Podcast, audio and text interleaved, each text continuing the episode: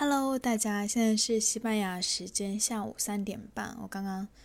揉了个面，因为我等一下想做包子和饺子，然后喝了杯酸奶，现在坐在我的房间里面跟大家聊天。到西班牙已经二十天了，然后在我生活这个小城市，大家下午两点之后都会关门不上班，路上也很少人，所以我自己也沉浸在这样的一种状态里面，觉得下午的时间就是要来休闲的，就是来休息一下，做一些自己喜欢的事情，做一些有的没的。我今天想聊一聊关于过度努力这件事情。前几天接到了一个比较意外的咨询，就是那个来访者他并不是我的粉丝，也不是说从哪个渠道认识我的，我们两个是在某一次线下的活动里面认识的，而且那个线下活动是另外一个我比较喜欢的人，然后我们在那个线下活动认识了，浅浅的吃了一顿饭，然后当时也有了解过他的一些历史，比如说嗯，他曾经跟我一样也非常想出国，但是没有去成。我的这个阶段是在我刚毕业二零一九年的时候，因为连着两次被裁员，当时想着是不是唯一的出路只有我重新出国回到学生，然后再考虑未来有没有机会。但后来随着我自己做自媒体之后，当然就没有往这方面去想，虽然我已经拿到了当时一个加拿大的大学的 offer， 但是我并没有去。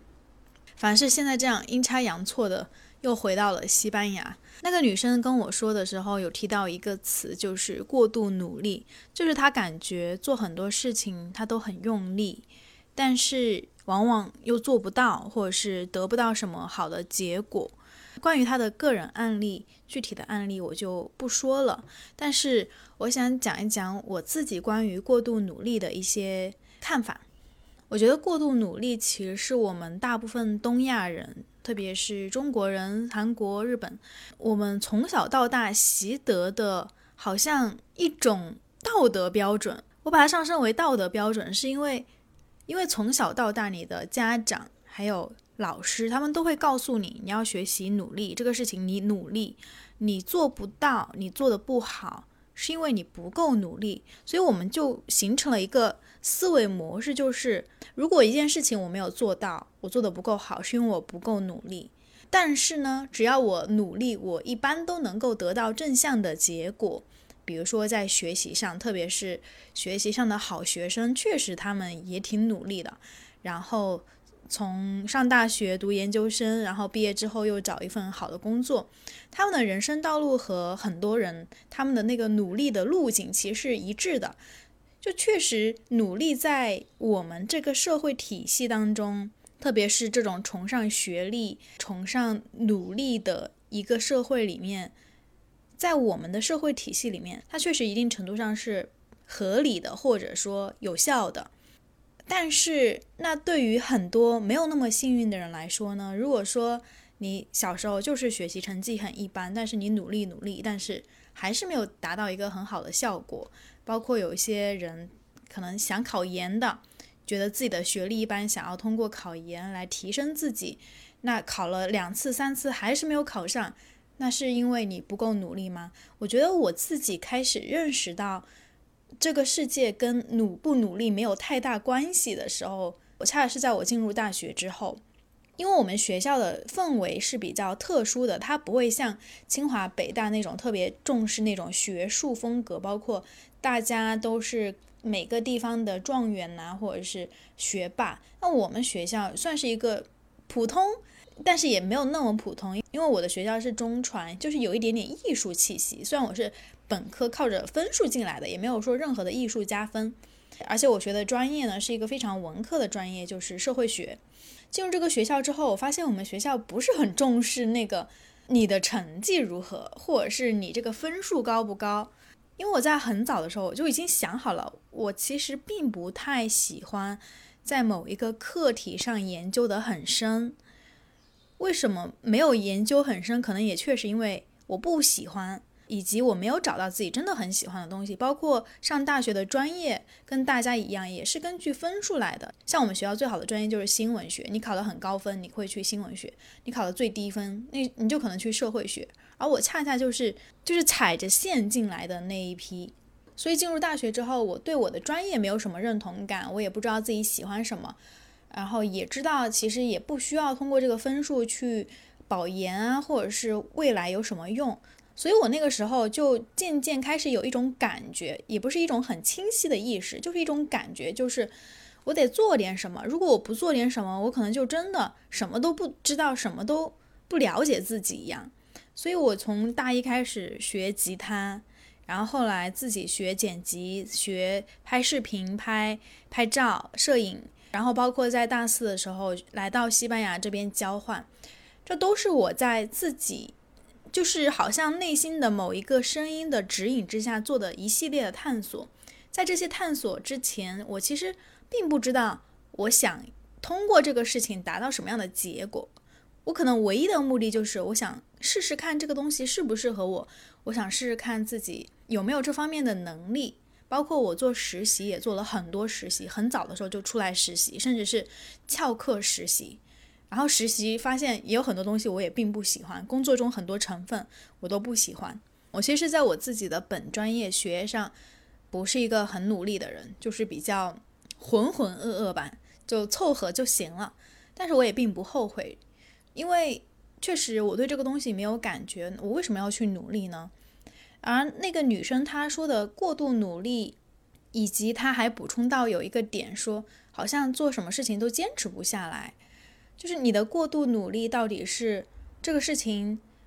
你在开始的时候投注很多很多的精力时间，然后做到中途发现好像没有什么结果，或是没有什么太多的收获，所以就放弃嘛。我的猜测是这样的。那这个其实跟我大学时的阶段也是很相似，因为我在做实习的时候我也是很努力啊，我就是想试试我能不能做到，然后以及能不能给我带来相应的报酬啊？但是做着做着发现还是很痛苦，然后那个报酬其实也没有很高，就会开始怀疑自己说，那到底什么是真正适合自己的？我觉得这种迷茫的阶段，其实如果你不是说像那种优等生一样一路顺风顺水，或者是按照父母规划的道路走得好好的那类人来说，其实大部分的人都会经历这种阶段的迷茫。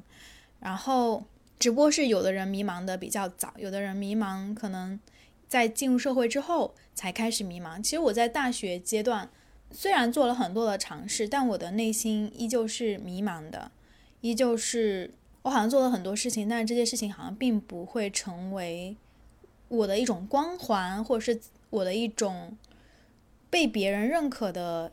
武器工具。但是时隔五年，我再回过头来看那段时间，就是用一个更成熟的自己来和那个时候自己对话的话，我会觉得那是一段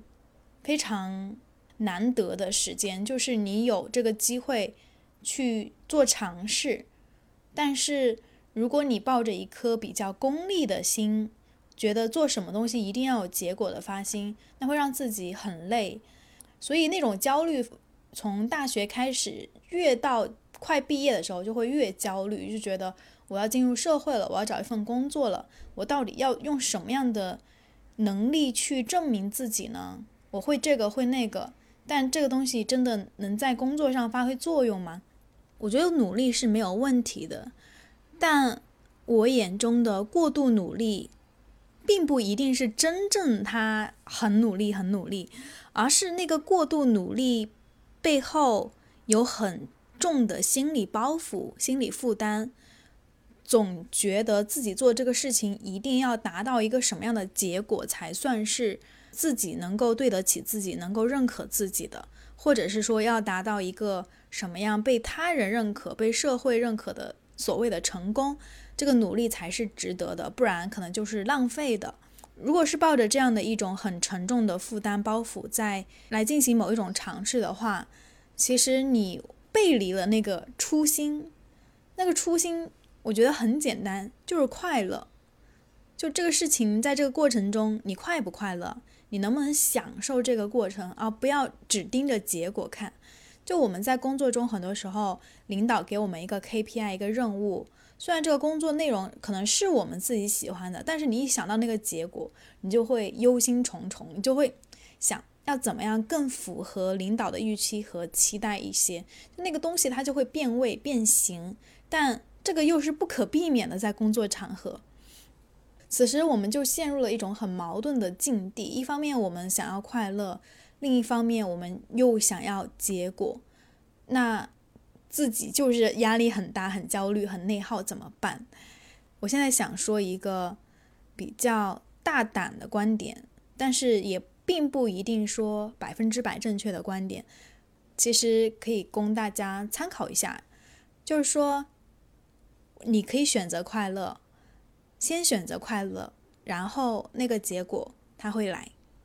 我知道有人肯定会说我过度乐观，因为我毕竟是射手座，就会把一些事情的格局想得比较大，然后会有一个比较广的目标，大的目标，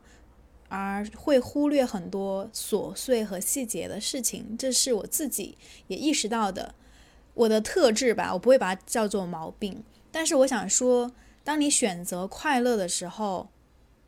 你一定会得到一定的结果，一定的回报，那个回报不一定是在当下即时发生的，它可能是在两年三年之后发生的，但至少当你回忆起这个活动或者是你的这一次努力这个尝试的时候，你会觉得很满足很开心。但是如果你对结果是有一个比较标准的预期，当预期不符的时候，你必然你的那个享受就会变得酸涩，就好像明明你在吃一个甜点，但这个甜点偏偏又撒上了一些辣椒，让你觉得这个东西就变得不是那么对味，没有那么多滋味了。所以我觉得过度努力其实是一个不那么准确的词，与其说是过度努力，还不如说是过度功利性的努力。就比如说我们去做一件自己喜欢的事情，我去学游泳，我去学瑜伽，然后我今天做播客，我也在很用心很认真的去做，但我不会说我过度努力，因为这个东西是我享受的，我乐在其中的，反而是这件事情它是能治愈我的。 我, 我为什么会说是我过度努力呢？过度努力它背后好像是有一种我才是那个主动方，好像都是我在输出能量，但这个事情它没有给到我一定的反馈。如果你觉得你在过度努力，第一是可能你的努力太有得失心了，你把自己的努力看得太重了，那努力完全不需要打上引号的一定要努力，而是你就去做，沉浸在这个事情当中就好了。其实我觉得大家这个时候应该多学学双鱼座的技能，因为双鱼座最大的一个技能就是浸泡，就是沉浸，就沉浸式的去扮演一个角色，沉浸式的去参与这个活动，沉浸式的去感受另外一个人的想法和观点。虽然有时候会被带跑，但是这种沉浸其实在我们这个过度理性分析的时代是必要的。就是你不要去想那么多这个结果会怎么样，会有什么样的问题，我应该怎么怎么做，你就沉浸在其中，每天浸泡两小时，那两小时你就不要想别的事情了，渐渐的你会觉得这个世界其实挺好玩的。如果说你每次玩一个游戏，你都是想着我一定得通关，我第一次就得通关，或者是三次之内必须通关，那你玩这个游戏一定会压力很大。但如果你玩这个游戏只是说我就是想 relax， 我就是想享受这个过程，想要去探索，所以这个游戏它并不会成为你的一种枷锁，它只会让你开心舒适，它只会去舒缓你的疲惫，然后让你感觉到富足快乐。肯定会有人说你的想法很理想化，并且我自己有时候会担心说我说的所有的这些话都只是站在我自己的立场上，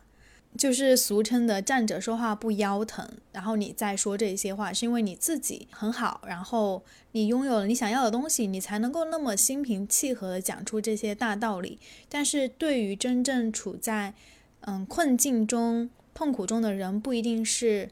他们能听得进去的，或者是适用于他们的。但我想说的是，因为我曾经也是其中的一员，我曾经也是一个很焦虑，经历过很多恋爱和工作上的打击的人，我跟那个女生咨询的过程中，她说她觉得我活成了别人家的小孩，就是活成了她想要的样子，但是她目前遇到的很多的困扰其实我都经历过。我跟她说虽然我现在过得还不错，我自己也比较满意满足，那只不过是因为我前面的那些苦都吃过了，就是爱情的苦、工作的苦、自我怀疑的苦、找不到人生意义的苦，这些苦真的就是在以前几年的时间内都全部都感受过，然后慢慢的自己才把自己拼凑好，就像一个拼图一样，把属于自己的那个部分或者是自己真正认可的那些东西拼凑在自己的身上，形成了我的盔甲。如果一个人的积极、阳光和坚强，他是没有经历过任何的挫折和煎熬的话，那么他的那一份快乐一定是非常脆弱的。很很有可能当你在面临一个比较重大的挫折或者是他人的批判的时候，你会那个泡泡就会被扎破，然后你就会开始浮现出自己好像之前认为的都是错的，开始怀疑自己，然后开始贬低自己。我之前的那期节目把人生活成旷野里面有讲到过一些，就大家感兴趣的话可以去听。我觉得人生吃苦其实是必然的，但是那个苦我们不一定要把它当成苦，我们可以把它当成 lesson， 当成人生要教给我们的一些课程，你只有通过这个课程你才能够迈向下一个关卡。我曾经以为就是自己吃苦好好工作是为了赚更多的钱，然后买房子找个好男人，然后结婚生娃，但是当我吃过那些苦之后，我发现原来打开门迎接我的世界不是什么结婚生娃买房这些事情，而是我更加想要去爱自己，更加的想要去探索自己，甚至是把自己回归到了一种小孩的状态。就以前是一种假装大人，假装自己很强，然后把自己包裹得死死的，然后去跟这个世界迎战。但现在我好像就变成一种小孩的状态，我觉得这个世界对我很好，我是被宠爱的，所以我可以放心大胆的玩耍。虽然我现在年龄也大了，没很大，但是也比以前大，但是我好像比以前更爱玩了。我就是我开始探索很多我一直以来其实内心是有一点点想做，但可能就被自己压抑下去，觉得啊、哦、太贵了，时机未到，这个东西不适合你，没必要。这些东西其实都是很理性的把我自己的一些感受压抑了，但现在我开始回归到一种我想要尝试，哪, 哪怕只是一丁点我都想要去做。包括我现在开始每天都有去健身，然后也有游泳课，学西班牙语，自己开始每天做饭，包括之后我还想去学做甜点等等之类的很多事情。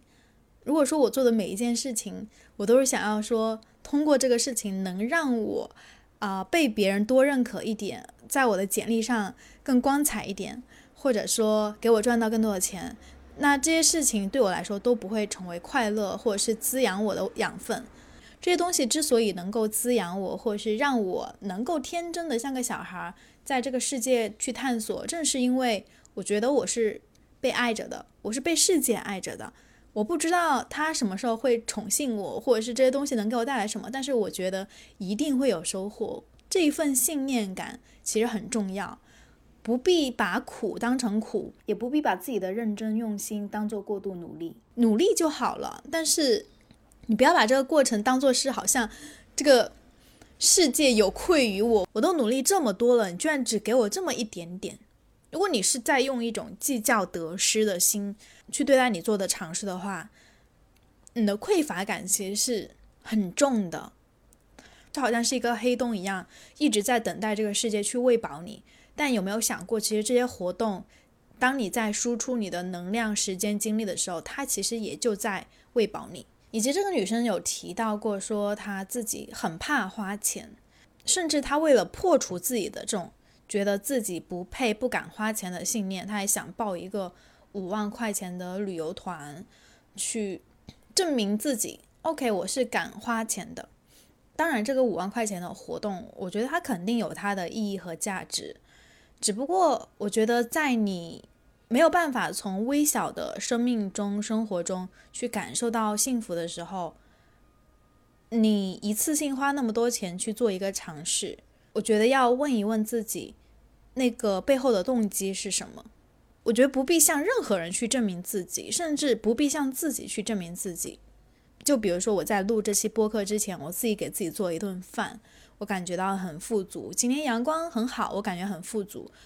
我不需要说我一定得一次性买个什么东西，花个多大价格的东西去玩，我才算哎，我这个人很有价值感，我有很有配得感。我觉得不需要，先从比较低成本的事情开始。为什么说从低成本的事情开始？从低成本的事情开始并不代表说那个高成本的东西我消费不起，而是说如果你不能从低成本的东西中感受到快乐，你凭什么觉得那个高成本的东西给你的快乐它能够持续很久，或者是它真的能够滋养到你？我觉得如果有一天我花五万块钱去参加一个什么项目旅游，那一定是基于那基于什么？我感觉突然间回答不上来，好像我不会想要去把这五万块钱花到那个旅游上。我觉得一定是基于我在完成某一种仪式性的活动，就那个东西可能就人生唯一一次，比如说跟自己的爱人一起来一次非洲大冒险，然后或者是我放弃了很多所有的东西，就想放逐一下自己，那个东西是一生唯一一次的。但是那个一生唯一一次的尝试会在什么时候发生？它不会在我状态很糟糕的时候发生，它会在我觉得很多很多东西我都可以放下，我都不在乎的时候，包括钱我也觉得无所谓的时候，我会去做那件事情。但是我还是要说，每个人其实个体差异性很大，我所认同的并不一定适用于你。所以如果你真的很想花大价钱去证明一下自己，那要去做，但希望那件事情不会带给你一些烦恼，比如说你过度先透支了自己的积蓄。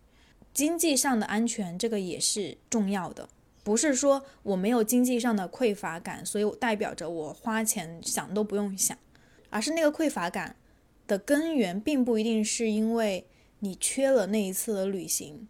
而是在日常的瞬间很多小小的 moment 你可能都在压抑自己的需求。前几天我跟我男朋友在逛超市，就欧洲这边的物价确实比中国要贵比较多，然后可能一天动不动几百块钱就花出去了，而且都是那种不是说吃了一顿很美味的东西，而是就很简单很普通的消费，几百块钱都没了。然后那天我们在逛超市，我很想做一个番茄牛腩，所以我就在那儿看牛肉，有好几种牛肉，然后有一个牛肉我都拿起来了，那个是七欧吧，就五十多块钱一小盒。然后我男朋友就告诉我说，哎，你看这个牛肉它是多少多少钱一斤，然后他说你要学会去看价格，然后有一些是比较便宜的。我说哦，是吗？然后我就对比了一下，发现其实这一圈牛肉价格都是一样的，只是说有大有小。然后我最终还是把那盒牛肉又拿了起来，他就跟我说，你是要买这个吗？我说对呀，我要买这个牛肉，我要去做番茄牛腩。其实我知道那一刻他再问我的那一次是因为他自己内心的匮乏在作祟，他可能觉得你做一顿饭而已，你你没必要去买这么贵的一个东西。但在我看来，我觉得这是我们两个之间一次约会吧，虽然是在家里吃一顿饭，但我也觉得它是一次约会，所以我想要做出美味的美食，那当然需要好的食材啊。就在那一刻我感受到了他的匮乏，如果我当下就也压抑自己说行，那我这个钱就不花了吧，买点其他的，买点便宜一点的肉。但我当时还是决定去买，并不是说这个真的很贵很贵，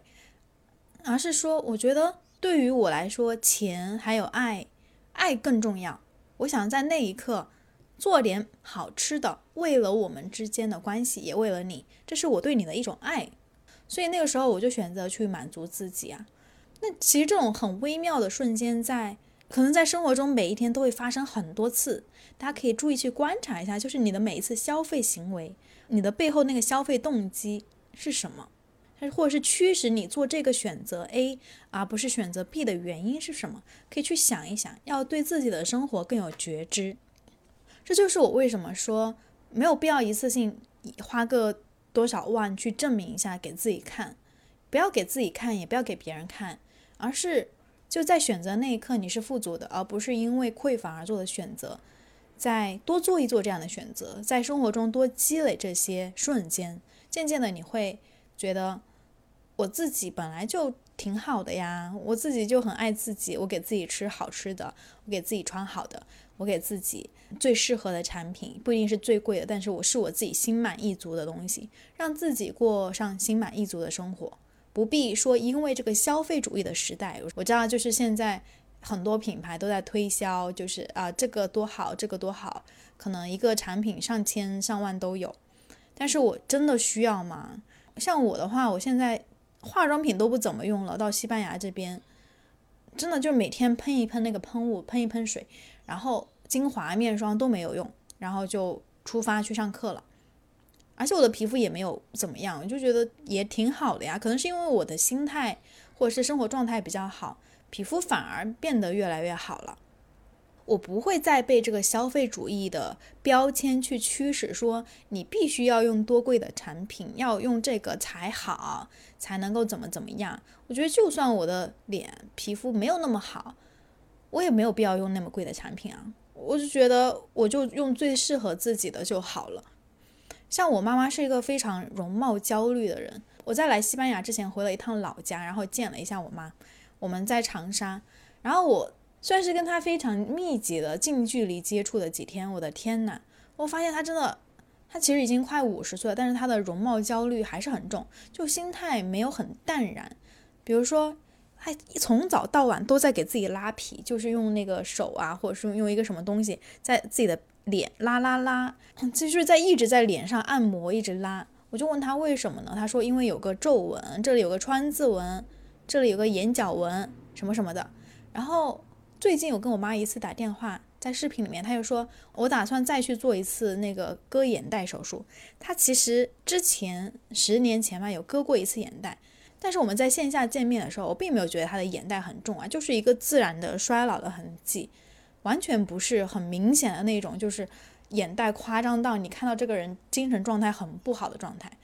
我就跟她说你少点容貌焦虑吧，你现在就是在自然衰老，为什么不能接受自己的这个衰老呢？如果我是你的话，我会觉得自己的那些皱纹、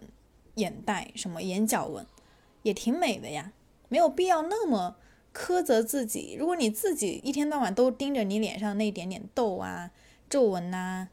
这里不完美的地方，那些不完美的东西，你的生活怎么会快乐呢？你看到的都是匮乏，看到的都是缺憾，都是瑕疵，但是你却看不到瑕疵的美，或者是除了这些之外你所拥有的东西。以及我还想分享一下我自己的一个心态上的转变，因为我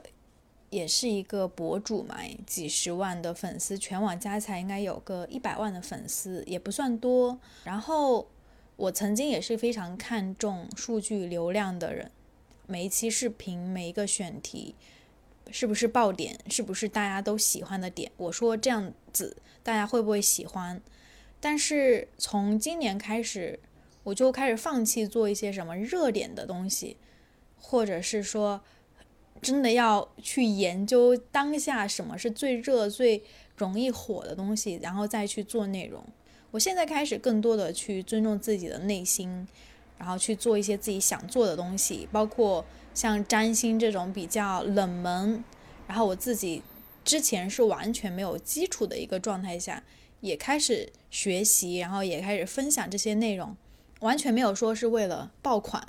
热点。然后我也没有觉得自己一百万的粉丝是一个多么了不起的事情，它当然算是一个小小的优点优势，如果说但是这个优势如果不能反哺到我自己，那我觉得也就还好吧，甚至是它可能会成为一种心理负担，因为你如果因为如果你过度看重那个数字的话。所以咨询过程中那个女生说，她说呃，你现在拥有那么好的状态，或者是比较好的生活，是不是因为你本身就已经就是有了这种光环，然后别人会容易啊、呃、为你付费啊，然后就吸引到贵人啊或者钱之类的。如果是以前，我会这样子认为，我会觉得数据呃粉丝数量的多少决定了我在别人是不是一个有价值的人，但我现在不 care， 我现在不会跟别人说我是一个博主，我有多少粉丝，不是因为我觉得拿不出手，我觉得是因为我觉得这个东西还好吧，我没有觉得它是一个很特别的事情。现在我跟大家自我介绍，包括在语言班上自我介绍的时候，我会说呃，我是做情感咨询的，然后我也是在做占星，我反而会更看重我在做的事情是什么，而不是说我是一个 influencer， 就是博主。博主就是意思你有很多粉丝，那别人看到的都是你的数据啊，你有很多粉丝很好，但所以呢，我觉得要看到的是这个数据背后你这个活生生的人 who you are， 就是你谁，你是谁。我就是一个喜欢跟人家聊天，然后沟通，然后帮大家分析问题，或者是给大家提供一些不一样的见解和观点的人。我自己曾经也是个恋爱脑，经历过很多的恋爱上的重创和问题，踩了很多的坑，然后渐渐建立起自己的一种自尊自信的方法，以及我也是在西班牙尝试新的生活方式，在做自我探索，以及在这个世界上去闯关的一个人，包括还在学习占星，永远对这个世界，对神秘学，对玄学，对很多未知的东西保持好奇心的一个人。我觉得这些才是那个所谓的数据背后。所以我现在已经没有觉得这个什么粉丝数博主这个身份它是一个很了不起的事情，我觉得就是平常心吧，不要被这种东西迷惑了自己，然后大家也不要轻易被这种东西而迷惑。因为像我的一些来咨询的姐妹，她们有些是会跟博主谈恋爱，然后跟博主谈恋爱的话，她们身上就会有比较强烈的一种不安全感和自卑。我觉得就不要把这个人神化了，就是他也是一个普通人，他甚至还不如你，好吗？就是还是要要看到一个人面具背后他真正的那个人是谁，看到别人也看到自己。所以不管你的身份职业多平凡，但也并不代表你就是一个平凡的人，而是你在这一份平凡的工作中，平凡的生活中，你是否感觉到快乐。如果那一天你自己是感觉到快乐的，不需要做给别人看，也不需要别人认可你，那你就是不凡的。或者说我们也不一定要追求那个不凡，而是把平凡看作成一个褒义词。我觉得平凡、安稳、祥和、平静，它都是好的，都是有意义的，而不是说平凡就等于平庸，平凡就等于碌碌无为，或是平凡等于浪费时间。平凡活在当下是一种很棒的生命状态，学会去享受平凡。呃，我记得几个月前有个来找我的来访者，他是个男生，然后算是一个家族继承人、富二代接班人这样。然后他其实能够感受到来自于家庭的很多很多的压力，以及包括他也自认为说，我出生在这样的家庭，我理所应当要做到怎么怎么样，我理所应当要做出什么样的成就，让我爸妈看到，或是让爸妈认可我。但他说他在三十岁之后才接受自己是个平凡人，就是他虽然出生在这样的家庭不是他选的，但是他选择什么样的生活方式，是否真的要去迎合社会的价值观、父母的要求、期待，这个是他可以选择去放弃和拒绝的。所以他接受自己是一个平凡人，他觉得平凡也挺好的。而当他越发接受自己的平凡，没有对自己有那么高的要求，以及也不觉得父母的要求有多重要之后，他开始感受到那种自给自足的快乐。所以前段时间他就有去云南挑战那个登山，而且是那种很极限的登山，上雪山的那种，也很危险。他反而是第一个到的，比其他的人都最早到，而且他是一个人过去的。而且他跟我分享这些消息的时候，我真的觉得我感受到他的那种很治愈的生命能量。就是我的脑海中出现一个画面，就好像一棵树，那棵树长在了悬崖峭壁上，但是它在吸收着阳光，它依旧在生长。我觉得那是一种非常有力量的生命状态啊，那个东西它不是给别人看的，它是他自己在自己比较舒适自己想要成为的状态下，他自己想要成为的那个样子而长成的样子。哇，刚讲完这个故事，我觉得我自己内心也很就是有一种暖暖的感觉。我觉得其实跟来找我的来访者咨询，一般前期他们的状态可能会比较没那么好，但是渐渐的当看到他们长出自己活出自己的样子的时候，其实我是挺感动的。我觉得那一份感动它也是有滋养到我，让我也成为更好的人，让我也时不时的要去提醒自己，君子要慎独嘛，要反思自己有没有真的去践行自己所认同的这些价值观，有没有真的身体力行的做到自己说的那些话。 OK， 好，今天的这样一期节目就到这里。嗯，如果大家想看我的朋友圈，看我平时分享在西班牙的生活，包括情感上的内容或是占星学的内容，都可以添加我，我会把它放在 show notes 里面，以及想咨询的也可以找我咨询，希望跟大家可以成为朋友。 OK， 拜拜。